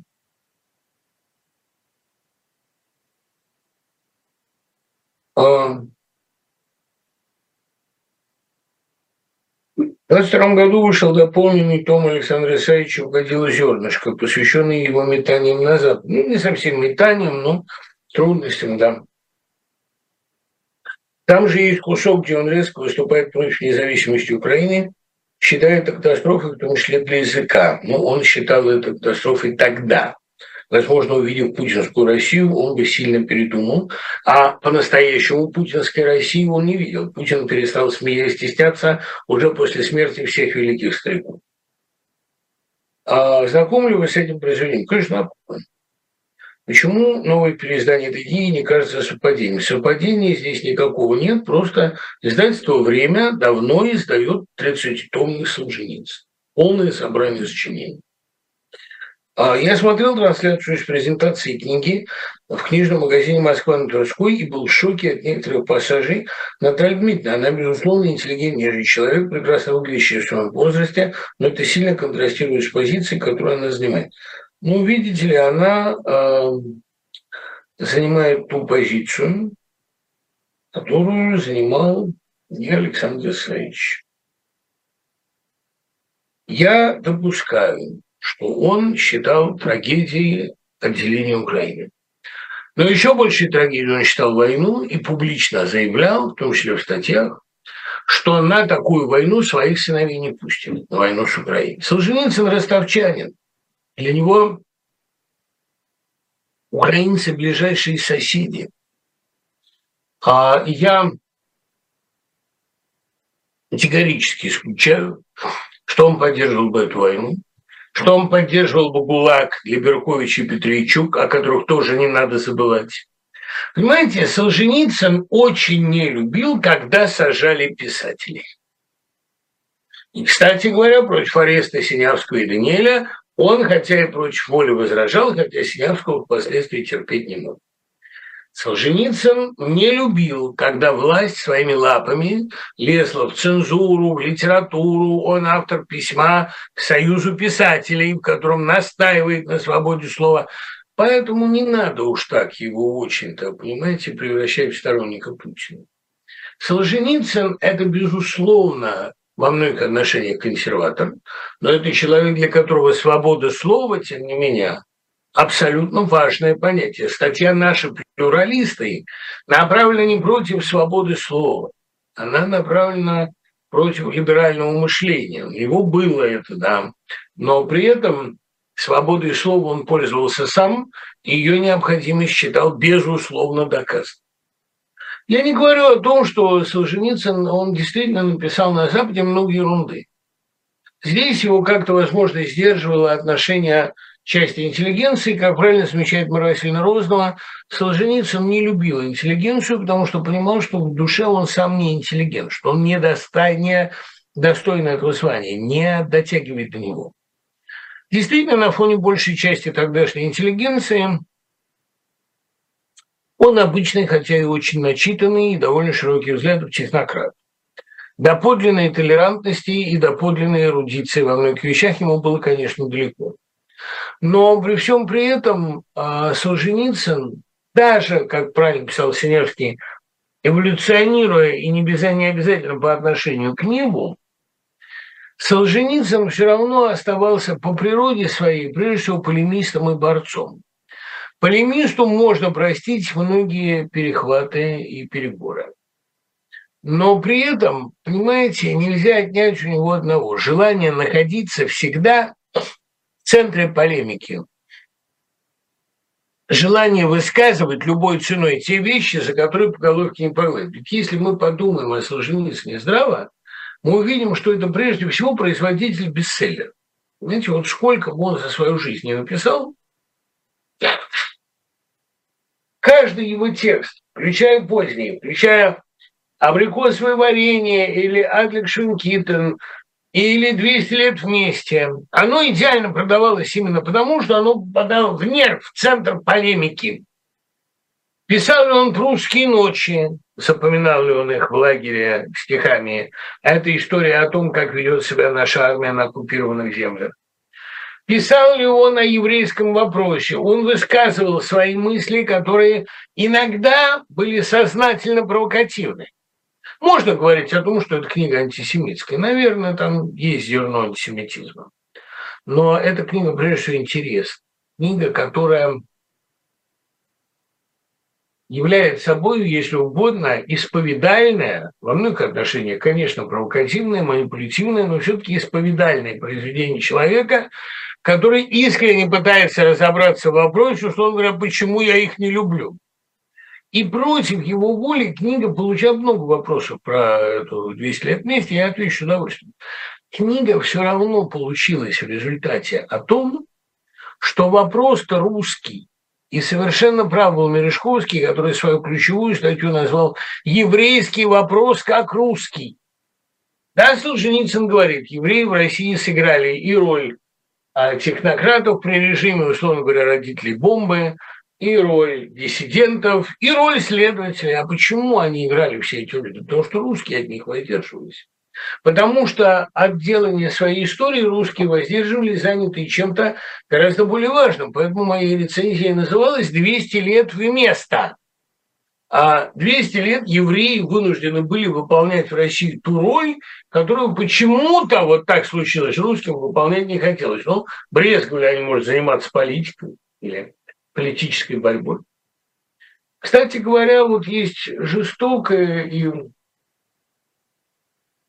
тоже несправедливое, тоже антисемитское, но в глубине души глубоко юдофильское стихотворение Смелякова «Жидовка». Я его читал много раз в эфире. Стихотворение – это сильная революция, забастовка, там перекличка огромной страны. В 18-м стала жидовка комиссаром гражданской войны. А почему бы мне его, кстати, не прочесть еще раз? Я думаю, что его многие не помнят. Оно очень точно характеризует отношение Солженицына и к русскому вопросу, и к еврейскому. Дело в том, что они пытались оба, Смеляков, Солженицын, пытались, как им кажется, честно разбираться в еврейском вопросе. Но Получалось не очень хорошо. Стихотворение, кстати, выдающееся, знаете почему? Ведь когда писатель не прав, у него все равно есть возможность честно изобразить свое заблуждение. И вот стихотворение Смелякова,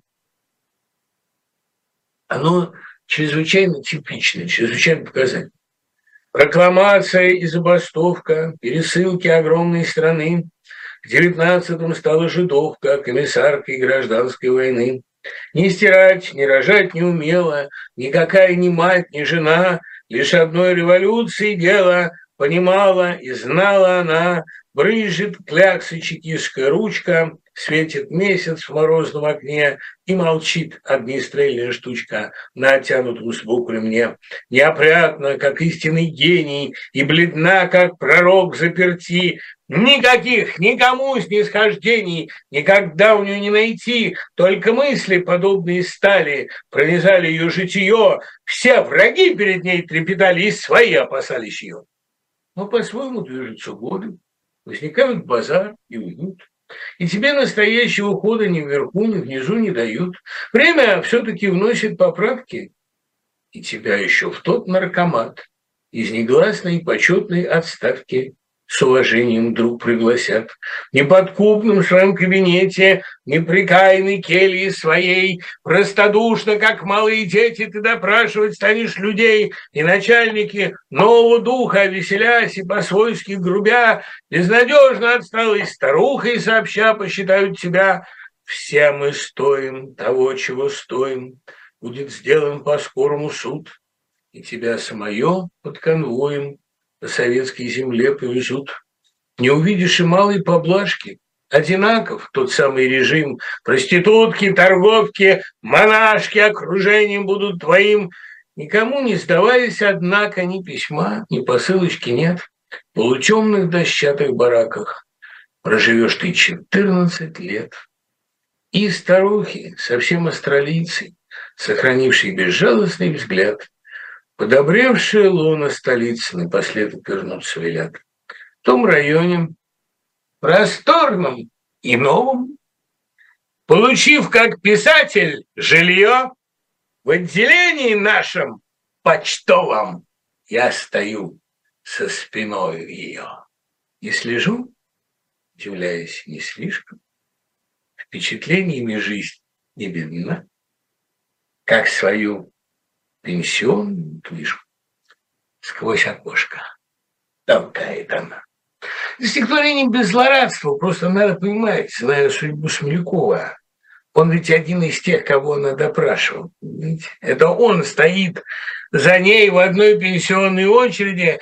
Это то самое, о чем написал Галич. И сынок мой потому по снежочку провожает Вертухаеву дочку. И стихотворение, кстати, не самое известное, я узнал его полуслучайно. У меня в одном стихотворении была строчка там «Мы устроимся в русской зиме, где мы стоим того, чего стоим». Чухонцев, когда брал это стихотворение подборку «Нового мира», он сказал мне, а вот у вас тут на месте цитаты из Смелякова. Как цитаты из Смелякова? Это мои слова. Вы что, не знаете жидовку? Нет, нет. Он мне тут же наизусть ее прочел.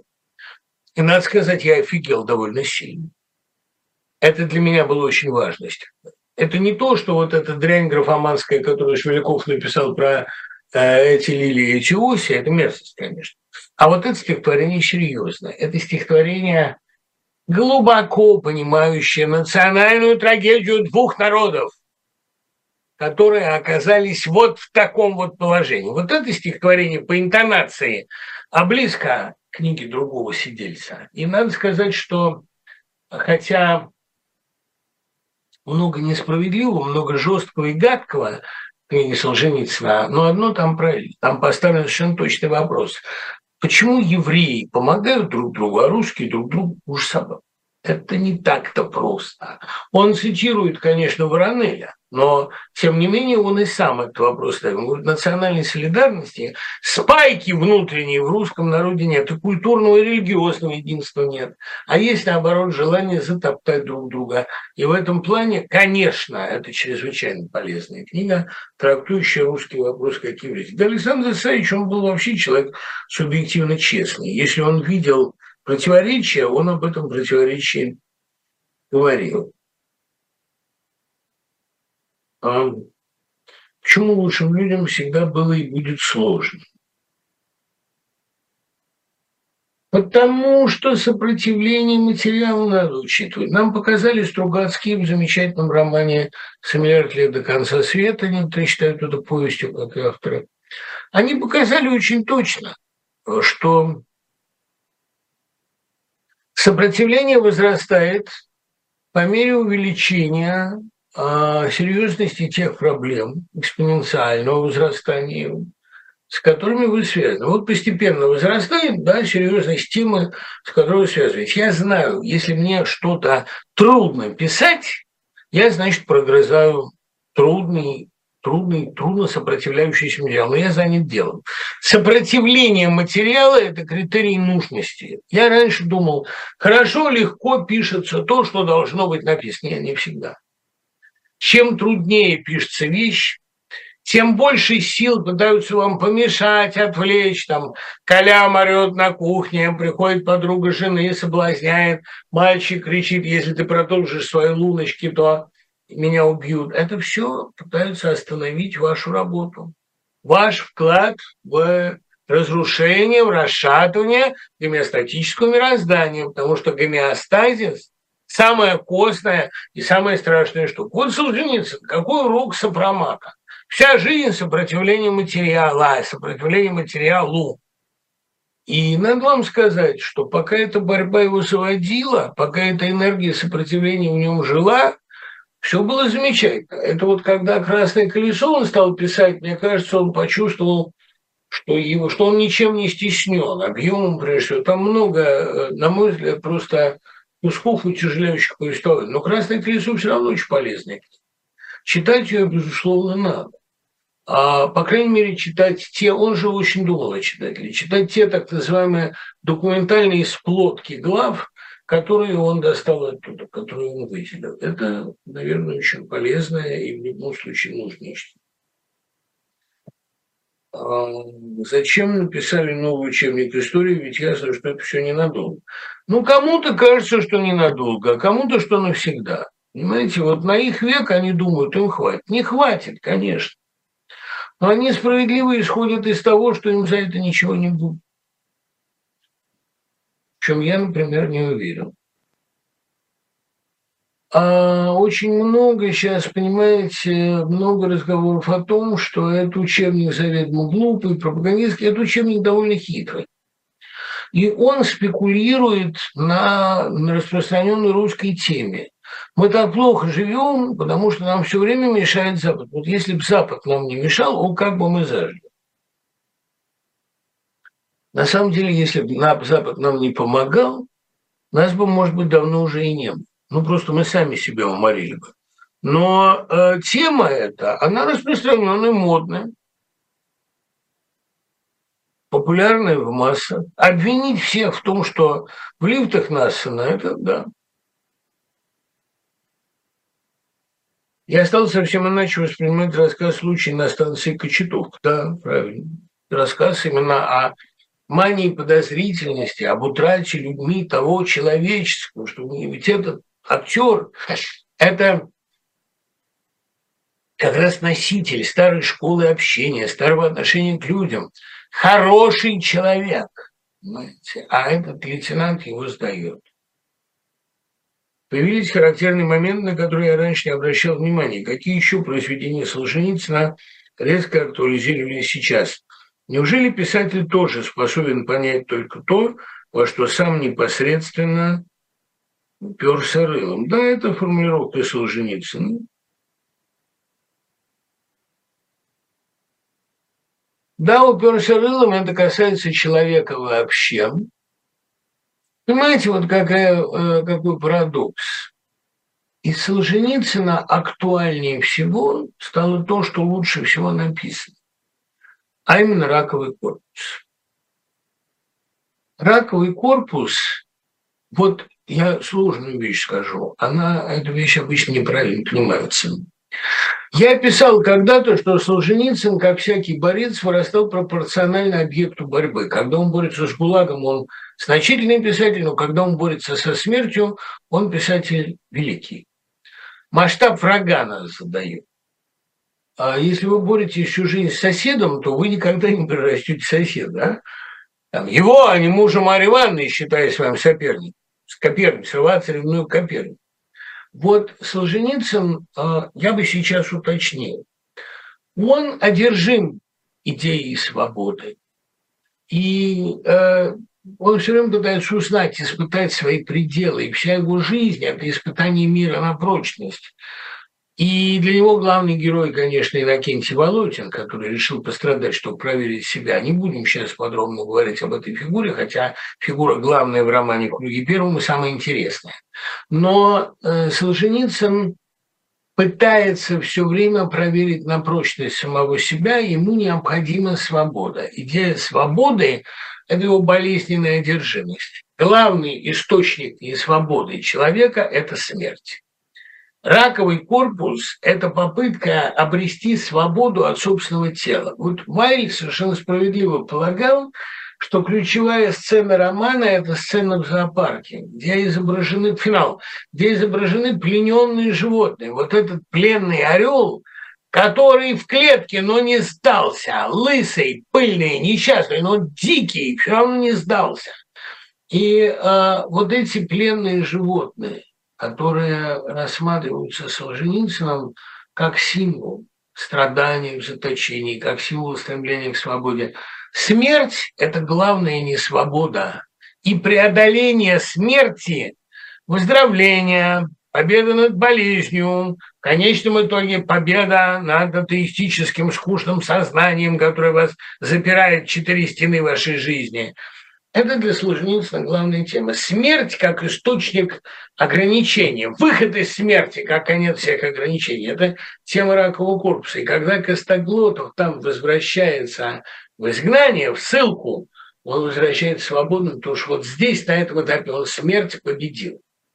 А победа над смертью возможна только там, где есть ценности большие, чем жизнь, большие, чем выживание. Об этом весь раковый корпус. О том, кстати говоря, об этом же правая кисть замечательно разбита. О том, как жалкие перед лицом смерти начальники и как независимые перед лицом смерти бунтари. Солженицын не просто так прошел опыт рака. Он вынес из этого опыта из пограничного состояния, на грани смерти, он вынес из этого колоссальные внутренние резервы, колоссальные силы для борьбы. Действительно, человек не свободен, пока смертен. А избавление от страха смерти, ну, скажем так, его извлечение из сознания, оно способно э, расширить ваши горизонты практически до бесконечности. И раковый корпус, конечно, главная книга службы. И лучше Вообще, два его лучших романа первый. В круге первом книга традиционная, соцреалистическая, но очень мощная. И при этом, конечно, с потрясающей, бесстрашной сатирой. И, конечно, его, наверное, раковый корпус – это лучшее, что он вообще написал.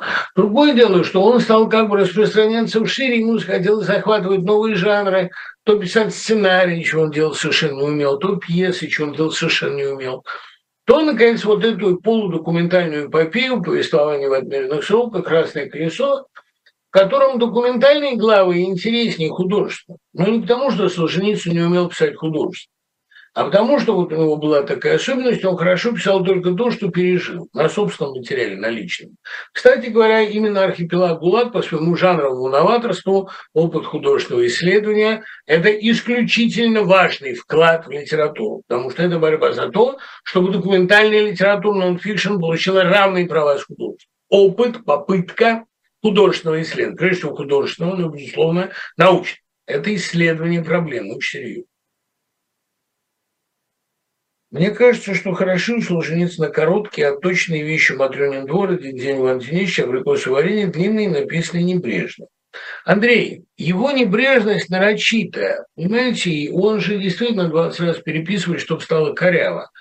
Собственная речь Солженицына, она довольно правильная, размеренная, даже, быть, дистиллированная – он, пытаясь ее сделать более авторской, более индивидуальной, ломает синтаксис, он много научился у Замятина, и у Цветаева он сам признавался.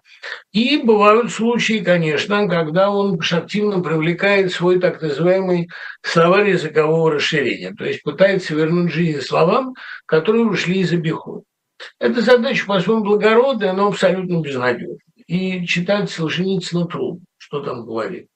Ранние вещи, написанные, так сказать, более общепонятно, за границей язык стал густеть, и читать последние главы «Красного колеса» довольно затруднительно. Правда, для меня лучшее, что есть в «Красном колесе», это вообще третий узел, октябрь 16 где уже бродит революция, ощущается ее канун, но нет еще э, февраля.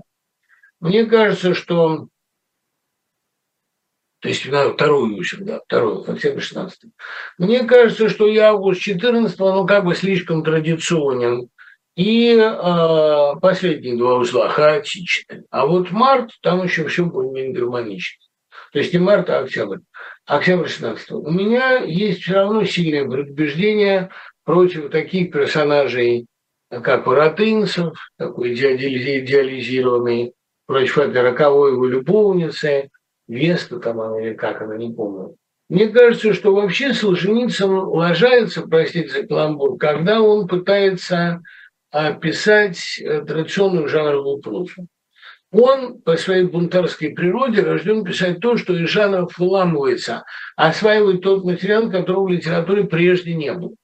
Иными словами, все, за что он получил Нобелевскую премию, написано лучше, чем все, что было после Нобелевской премии. Но, тем не менее, и в последних рассказах, и в последних крохотках есть выдающиеся куски художественной силе. Просто, понимаете, в какой-то момент он, как все борцы, ощутил себя непогрешимым. Но это, в общем, не драма. Далеко не все художники умеют развиваться в сторону все большего риска, как Синявский, который свой последний роман «Кошкин дом» сделал самым экспериментальным. Я помню, я его спрашиваю, про что книгу, и он с блаженной улыбкой отвечает «Чистый авангард!» Совсем фантастика, совсем сумасшествие. Да? Вот, действительно, «Кошкин дом» – великий роман, поэтому не пересдается до сих пор. Вот это абсолютно чистое безумие, веселое безумие. Вот этот переселяющийся из человека в человека графоман проферансов, который диктует им там сочинять оды. Это, да, гениальная идея. Знаете, там золотой шнурок, потрясающий разговорник туда вставленный. А большинство писателей, они костенеют с годами. Это, в общем, довольно распространенное явление. А, просто, понимаете, э, небрежность Солженицына это такая, ну, если угодно, попытка создать такой стиль, за который бы читатель цеплялся глазом, занозистый, шероховатый, чтобы каждое слово застревало в памяти. Интересно, как бы Цой отреагировал на происходящее сейчас. Очень много было бы еще похождений в судьбе Цоя неизбежное обобщение, разрыв с обобщением, разрыв с Эйзеншписом, поиски собственного продюсера или попытки стать самому своим продюсером, экспериментальный музыкальный альбом, сделанный ни на что не похожем стиле, возможно, двойной совместный альбом с Земфирой. А, не знаю, но Цой бы очень менялся. Цой вообще, он же колоссально эволюционировал, невзирая на кажущуюся статуарность, он колоссально эволюционировал даже в свои 27 лет. Три разных Цоя сменил за это. Думаю, что Цой зрелый был бы совсем не похож. Как опубликовать антивоенные произведения? Издателей очень много. Сейчас есть возможность. А что вы можете сказать об образе Сим Симча Карнавалова Войнович?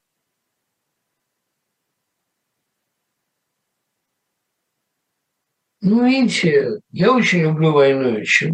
Он очень остроумный писатель и, кроме того, великолепный, а, так сказать, типолог, великолепный, если угодно, портретист русского народа.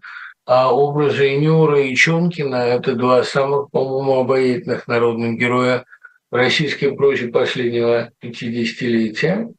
Но Войнович не любил Солженицына, его напрягал тот облик, безгрешного гуру, который Солженицыну отчасти рисовали, отчасти он его создал. И в своей критике Солженицына, и в Семчимче в Москве 2042, и в книге «Портрет» а, на фоне мифа, он объективен и прав, и точен. Ну, два разных типа художников. Бывает. Это не делает ни Солженицына хуже, ни, ни Айновича. Дело в том, что вот как бы промежуточным типом художника является Владимир. А гениальный автор, не лишенный при этом здоровой и жесткой самоиронии. Но а, ничего не поделаешь, не всем дано быть такими, как Владимир. Не всем дано быть такими прекрасными организаторами сопротивления, при этом умными, при этом блистать. Это а, нужно быть, ну, не знаю, нужно быть человеком с колоссальной школой внутренней эволюции. Начать вот со студента военного училища и закончить, он даже был, по-моему, суворовец, и закончить редактором отдела критики «Нового мира», а потом редактором «Грани». Это нужно э, отличаться, действительно, это нужно быть довольно нотным парнем, как говорили дунский ифрит. А это не каждому дано.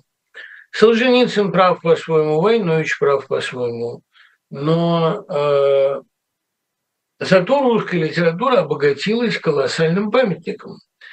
Понимаете, у меня вот есть такой сборник, мы его собираем с моими студентами, он называется «Русский срач».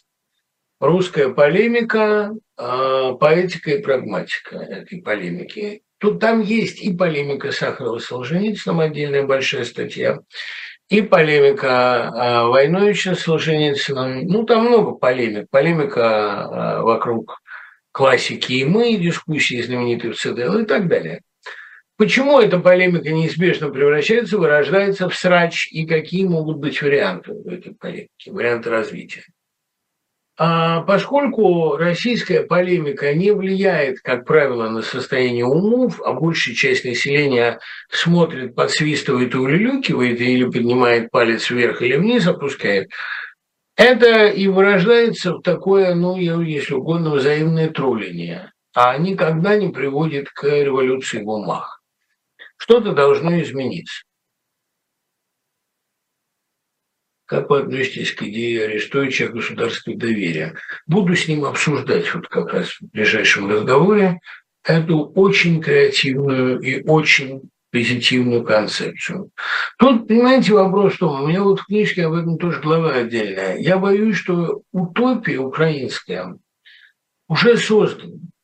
А неискоренимая украинская коррупция отчасти есть проявление государства доверия и солидарности. Доверие где государство, где всегда можно договориться. Вот коррупция – изнанка этой корпоративности. Поэтому я не очень понимаю, как можно искоренить коррупцию, создавая государство доверия. Государство, в котором было бы меньше репрессий или не было бы репрессий вообще. И, честно говоря, мне коррупция милее, чем э, уставщина. Потому что я люблю, когда можно договориться. Это у меня от России. Я понимаю, что это порог. Но, с другой стороны, понимаете, если общество инициативное, если оно умеет выживать в кризисных ситуациях, разумеется, оно умеет договариваться и находить спасительные лазейки в любой ситуации, включая ситуацию мобилизации. Тут выбирайте. Или вы хотите инициативную страну, ну а тогда у вас будет и коррупция, в том числе и авантюристы гениальные, да? Или вы хотите страну, как Третий Рейх. В Третьем Рейхе коррупции нет. Или, вернее, была политическая, но не было а, такой финансовой, не было монетарной. Все были или запуганы, или идейны. Поэтому вот здесь трудный вопрос. Надо, по крайней мере, поставить этот вопрос, упоминать его. Я не собираюсь петь оды коррупции, сами понимаете. Но э, видеть изнанку общества доверия, э, ну, надо. Хотя я бы очень хотел жить в государстве тотального доверия, не запирать дверей. Мы перейдем к проблеме Солженицына. Солженицына очень долго в России трактовали неправильно. И это было неизбежно, прежде всего потому, что Солженицыну ведь надо было напечататься. Знаете, ему надо было выдать себя за человека, поверившего в хрущевскую речь. Он в не поверил ни на секунду. Один день Ивана Денисовича при всей гениальности текста, его лаконизме великолепном, точности реалий, а есть одна подмена очень важная. Или, во всяком случае, не подмена, а маскировка. Эта повесть маскируется под историю маленького человека, под защиту маленького человека, который и в лагере умудряется выжить, и который и в колхозной деревне, там вот жена его коврики продает, который всегда и на войне выжил, который всегда каким-то чудом оказывается на поверхности, который не дает себя окончательно утопить. Такая апология выживается. Но ведь Солженицын писал не про Ивана Денисовича. Иван Денисович там не главный герой. Два главных героя там сектант Алешка, который крепко стоит на своей вере, и Ковторанг, который стоит на своем железном мужестве. Они нетерпилые.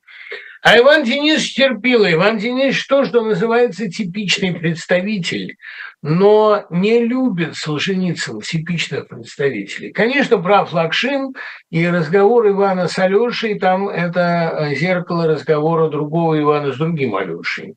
Дискуссии Ивана Карамазова с Лешей Карамазовым, дискуссии о вере. Проблема Ивана Денисовича в том, что у него веры нет. Он не верит в Бога, потому что Бог ему никак себя не являет. И более того, зачем же Бог все это терпит? Вот это для него особенно отвратительно. Он не понимает, как Бог себя включает, где место Бога в сталинском мире. И, кстати говоря, очень многие люди советские этого не понимали, считали, что Бог – это какой-то безнадежный анахронизм. Для Солженицына Бог это то лучшее в человеке, что не позволяет ему предаться злу, что удерживает его от записывания в ряды дела, от вербовки в ряды дела. И, конечно, появление в романе такой фигуры, но в рассказе такой фигуры, как Ковторанг, это очень принципиальные для Солженицына вещи. Это первый настоящий упорный борец в этом лагере, воспитанный войной, интеллигентов вроде Цезаря, там есть такой бывший режиссер, Солженицын относился с понятным а, недоверием. Они легко ломались. Но надо вам сказать, что и у Шаламова тоже это было недоверие к интеллигенту. Тут нельзя никуда уйти от сравнения Солженицына с Шаламовым. Писатели, они, на мой взгляд, равномощные писатели равной силы, и с изобразительной силой Солженицына дело обстоит ничуть не хуже, особенно и с экспрессией, с лексической, и синтаксической, особенно если учесть, что Солженицын отворачивается от очень многого, во что предельно Шаламов утыкает взгляд. Такого рассказа, как «Прокаженные», Солженицын не написал бы никогда. Но дело в том, ведь Шаламов троцкист, при том убежденный, не пытавшийся сказать, что его посадили незаслуженно. То есть посадили его, конечно, незаслуженно, же убеждение, а не за действие. Но он троцкист убежденный именно потому, что для него человек – это неудачный проект. Человека надо отменить, переделать. Человек нуждается в коренной передел. Только, конечно, не такой, какой предлагает лагерный мир. Но идея Шаламова об изначальном несовершенстве, порочности, гибельности человеческой природы сидит во всей его прозе.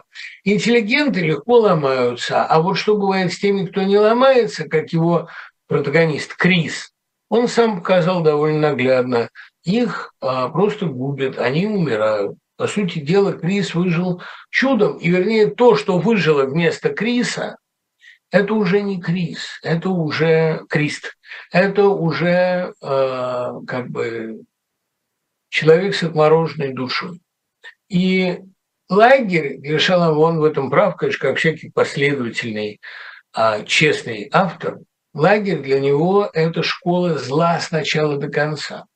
И хотя Шаламов не гуманист, он даже, я бы сказал, антигуманист, он гораздо более гуманен, чем Солженицын. Потому что он считает, что лагерь – это с начала до конца отрицательный опыт, который несет только растление и рабство. Солженицын же утверждает, что если бы в его жизни не было лагеря, он бы так ничего и не понял.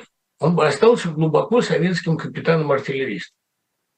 Кстати, э, в большинстве текстов своих Солженицын именно противостоит вполне сознательно вот этому унизительному, разрушительному мнению о человеческой природе. Для него человеческая природа, как ни странно, все-таки устремлена к свету. И устремлена прежде всего в его собственном лице. Он же за собой наблюдает. Вот Шаламов после лагеря людей ненавидит. Люди для него – это действительно потенциальные предатели, да, клеветники, хищные животные, из которых налет цивилизации слетает в одно мгновение. Но для Солженицына, наоборот, человек – это самое живучее, самое сопротивляющееся существо. В этом плане, наверное, самый сильный рассказ о сохранении человеческого, вообще человеческого, о феномене человека, написали не Шаламов, не Солженицын, а третий в их споре – Демидов. Демидов – единственный человек, которого уважал Шаламов, он сказал, единственный порядочный человек, которого я встретил на Колыме – а Демидов написал довольно много, но все это изъяли. Дочь его добилась, что вернули. из КГБ ей вернули эти рассказы. Страшно подумать, что было бы, если бы рассказы Демидова, оранжевые абажуры, безбирки, дубарь, если бы они были утрачены. И вот я от всего сердца призываю всех, кто может, прочесть рассказ «Дубарь». Человек, который не разрыдается над этим рассказом, или, по крайней мере, не почувствует слез в горле – это человек, который э, лишен эмпатии к литературе. Там же что, собственно, происходит? Там э, хоронят ребенка мертворожденного. Но когда смотрит на этого ребенка зэк, которому надо его взрывать, он поражается тому, какой он гармоничный, какой он светлый, сияющий, какой он чистый и здоровый, какая здоровая человечность есть в самом акте рождения. Он умер, но он даже и в смерти прекрасен. И что-то есть ангельское в его явлении в зону. И ради того, чтобы сохранить образ Божий, стоит выжить. А, он страшно написан, рассказ очень Ну, конечно, рассказ без бирки. Розайка, который умудрился все-таки умереть без бирки. И да, да много у него да, рассказов. А, ну, оранжевый абажур самый полезный, потому что он рассказывает о преодолении страха, о том, как не быть кроликом, глядящим в глаза удаву. Читайте Демидова, великий автор. Но у Солженицына тоже есть вот эта вера в образ Божий в человеке. И я думаю, что и не стоит село без праведника, рассказ об этом же. Очень много здесь вопросов о том, что не является ли Матрёнин двор пошлятиной на сегодняшний. Матрёнин двор, как судьбоносный, как очень важный рассказ в развитии деревенской темы в России, наверное, действительно какие-то клише этой темы задает, и, наверное, видеть в Матрёне идеал сам Солженицын не стал бы, потому что для него а, она тоже жертва, а жертва не может быть его героем. Да и она не сопротивляется. В чем ее сопротивление? В том, что она э, не дает себя превратить в советского человека. Сопротивления там нет. И называть ее праведницей, мне кажется, все-таки не совсем справедливо. Но рассказ-то о другом. Хотя, ну что, ну, праведница страдала всю жизнь, терпела, ничем себя не запятнала. Но рассказ-то о другом. Рассказ о том, что в самом затравленном, самом нищем, во всех отношениях последнем человеке в советском социуме образ Божий живет. Живет вот эта неготовность стать одним из них, принять причастие сатаны, стать одним из вот этих чудовищ, угнетающих стран. Нет. И пусть она будет абсолютно маргиналом, пусть у нее грязная, вонючая изба, пусть у нее денег нету, пусть она вообще полуживет, но тем не менее в ней на дне живет, теплится именно. Вот это человеческое. А другие расчеловечились полностью и превратились в рычаги из Яшинского рассказа. Да, наверное, здесь у Солженицына та страшная мысль, что последним очагом сопротивления становится маргинал. Человек, который из этого социума выпал и его раздавит этот поезд, его раздавит эта железная дорога. Но образ Божий мне никуда не денется. И, кстати говоря, э, рассказ этот написан очень хорошо. В чем сила Солженицына. Он, кстати, очень просто сделан. Абсолютно на довольно лобовых приемах. И, кстати, еще написан тем абсолютно органичным языком, с которого Солженицын начинал. А, но вместе с тем, вот это тихое, низовое, теплое сопротивление – это душевная чистота, которая там есть, это производит довольно сильное впечатление. Даже сейчас, когда видишь огромную идеализацию народа во всей литературе деревенщика, видишь, что богоносец на самом деле рогоносец. Но, тем не менее, ну вот Матрёна же не из таких. И, кстати, у Распутина в рассказе «Дочь Ивана, мать Ивана» вот этот младший Иван, сын героини, он же тоже не такой. Он же тоже и не скинхед, и он не юродивый, а он чистый и здоровый мальчик. Каких мало, но какие есть. А если говорить о Солженицыне более позднем, то, конечно, «Архипелаг ГУЛАГ» – это ключевой текст русской литературы, потому что это замах на главную скрепу российского общества. Солженицын понял, что российское общество удерживается на двух вещах на чудовищной жестокости пенитенциарной системы и на страхе и покорности тех, кто от этой системы зависит. Это вещи взаимообусловленные. Солженицын показал, что российская тюрьма хуже смерти, и показал, что если бы не эта тюрьма, которую нельзя смягчить никакими попытками гуманизации, если бы не эта тюрьма, то, возможно, разбежалось бы общество, оно бы не стало не слушаться, не выполнять эту сатанинскую присягу. Он первым замахнулся на сатанинскую секту, которая во главе России стоит, на мучителей, которые получают наслаждение от мучительства. И архипелаг ГУЛАГ – это не просто гениально плотно уложенная, гениально емко написанная книга. Это еще и книга совершенно оголтелой, чрезмерной злости, доходящей до сарказма, книга «Кипящей желчи». Он там измывается над тюремщиками. А главное, что с ними надо делать, это над ними измываться. Нельзя посмотреть. Главная мораль этой книги мы делаем, с нами делают только то, что мы позволяем собой делать. Жестокая мораль. Во многом спекулятивная, провокационная. Наверное, с этим нельзя соглашаться. Но ничего не поделаешь. Если люди, если страна скажем, абстрактнее, позволяет это делать с собой, значит, она получает от этого своеобразное наслаждение. Значит, она тем самым получает идеальный образ себя. А вот это Солженицын ненавидел. Больше всего на свете Солженицын ненавидел рабство. И именно поэтому чтение его книг сейчас – это тот витамин, который нам всем необходим, и заряжаться этим витамином в больших количествах. Не просто наше право и наше счастье, но и наш священный долг. Услышимся через неделю. Пока.